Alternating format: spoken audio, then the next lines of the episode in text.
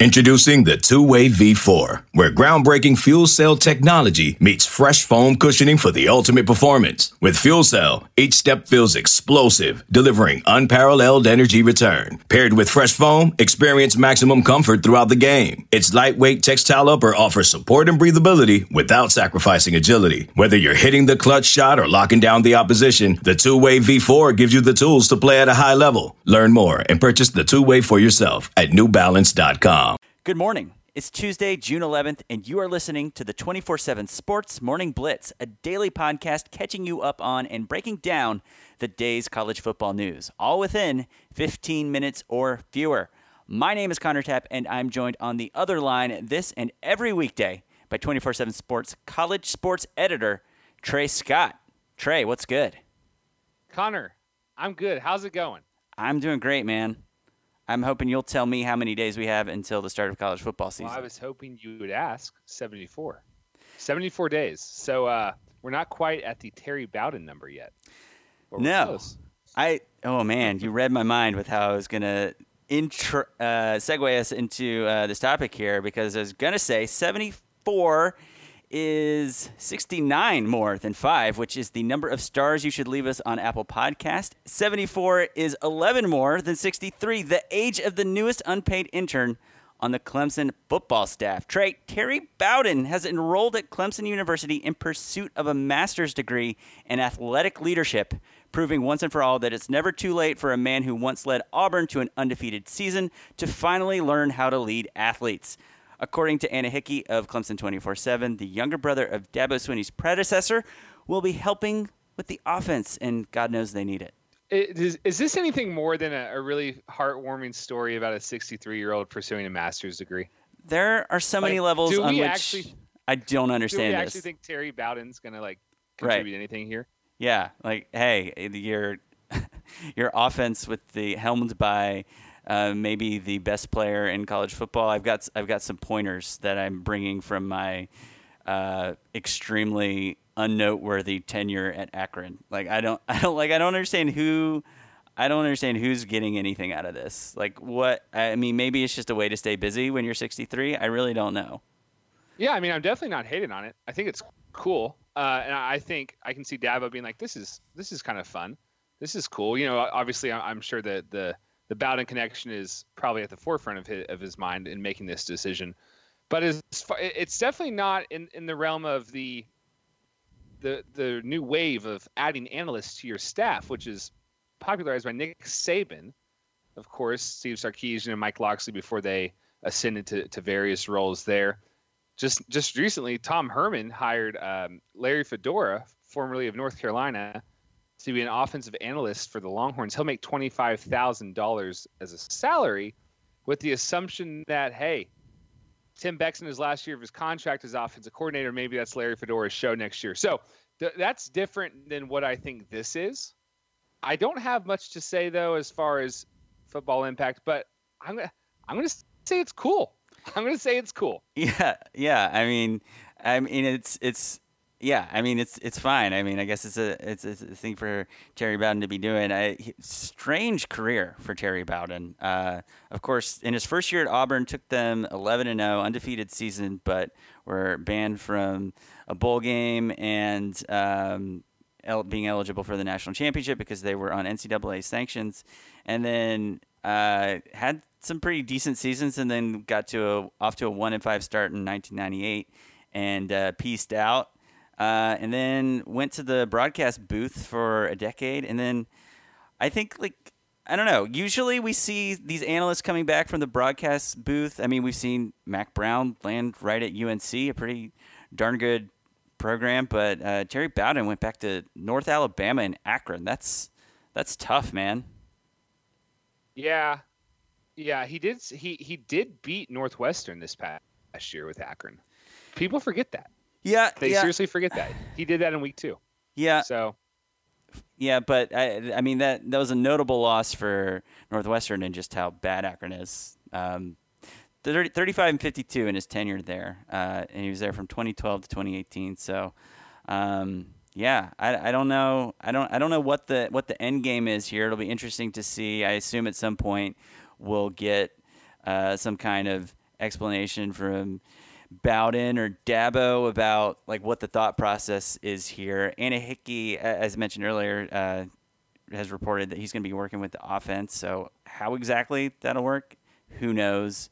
Um, as you mentioned earlier, though, it is interesting to kind of rekindle this uh, kind of Bowden connection to uh, to Clemson, if for symbolic reasons, if nothing else. I mean, uh, Tommy Bowden is firing uh, Terry's older brother, cleared the way for Dabo to get promoted from wide receivers coach to head coach, and like kind of the program Dabo built and overcoming quote Clemsoning, like all that was kind of established under Tommy Bowden, who got off to a really hot start, had a really exciting team. That's where Rich Rodriguez's career kind of launched into the stratosphere. They had exciting quarterback and Woody Dantzler, and it kind of seemed like they were going places. And they just had all these seasons where they started out ranked like preseason 15 and kind of fizzled out to like seven and five and that kind of thing. So, um, yeah, inter- interesting to see uh, Dabo decided to go ahead and bring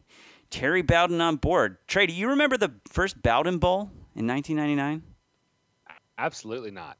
No, man, that was Yeah. that is like one of my first memories of like a college football regular season game feeling like an event. And Clemson uh, got out to a 14 to three lead, and uh, we're in we're in that one into the second half. But the Noles, my Noles at the time, Trey, I used to be an FSU fan. Did you know that? Uh, they ended up winning 17 to 14. Well, that's an easy team to root for, though. Yeah, yeah, it was exciting times. Peter Warrick, Chris Weinke, that was a lot of fun. Um, looking back, that was probably like the end, one of the last great years under under Bobby Bowden uh, for FSU.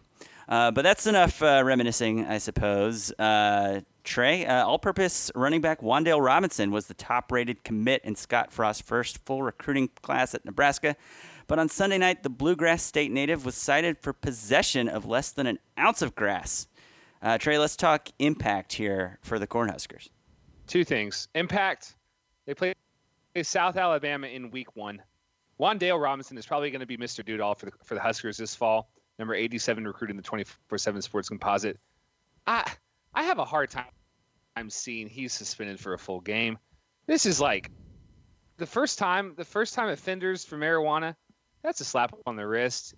I guess if he does miss a quarter or a half against South Alabama, it's not a big deal. They have Colorado in week two. So I, I generally would be like, okay, whatever on a marijuana charge, and I, I'm going to I'm going to keep that standing here. But I do want to note last week, Nebraska running back Maurice Washington was cited for marijuana in his dorm room. So do whatever, man. Like whatever you want to do, Wandale. But a teammate of yours last week, last week was busted for pot in, in his dorm. So uh, you would think that the football players, at least for a week, would be on high alert. That's you know a lacking uh, a lacking in judgment there, a lacking in judgment. So that's I thought that was the most interesting wrinkle to this whole story. Not not whether he misses one or three games, he'll miss one tops, but but the fact that that, that this happened a week after Maurice Washington gets busted for weed in his room. You know, Trey, I'm just really upset. I did the the grass pun, and I'm I'm kind of thinking maybe I should have gone. He was flagged for holding. I think that might have been stronger. I don't know. I don't know. We Eh, can't. We can't dwell. We can't dwell. Uh, we can we can move on. Uh, Trey, we've got uh, so on a slow news day. We just want to send you guys home with some rapid fire news nuggets from the college football world. So Trey, what do we have?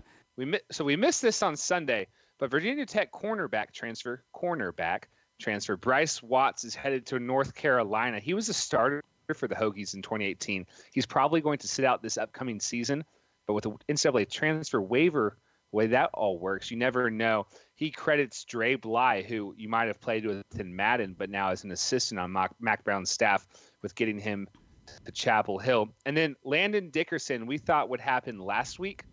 Well, we're going to wait a little bit for the former Florida State offensive lineman to make his decision, but he is visiting Alabama finally on an official basis this weekend, according to Hank South of Bama Online.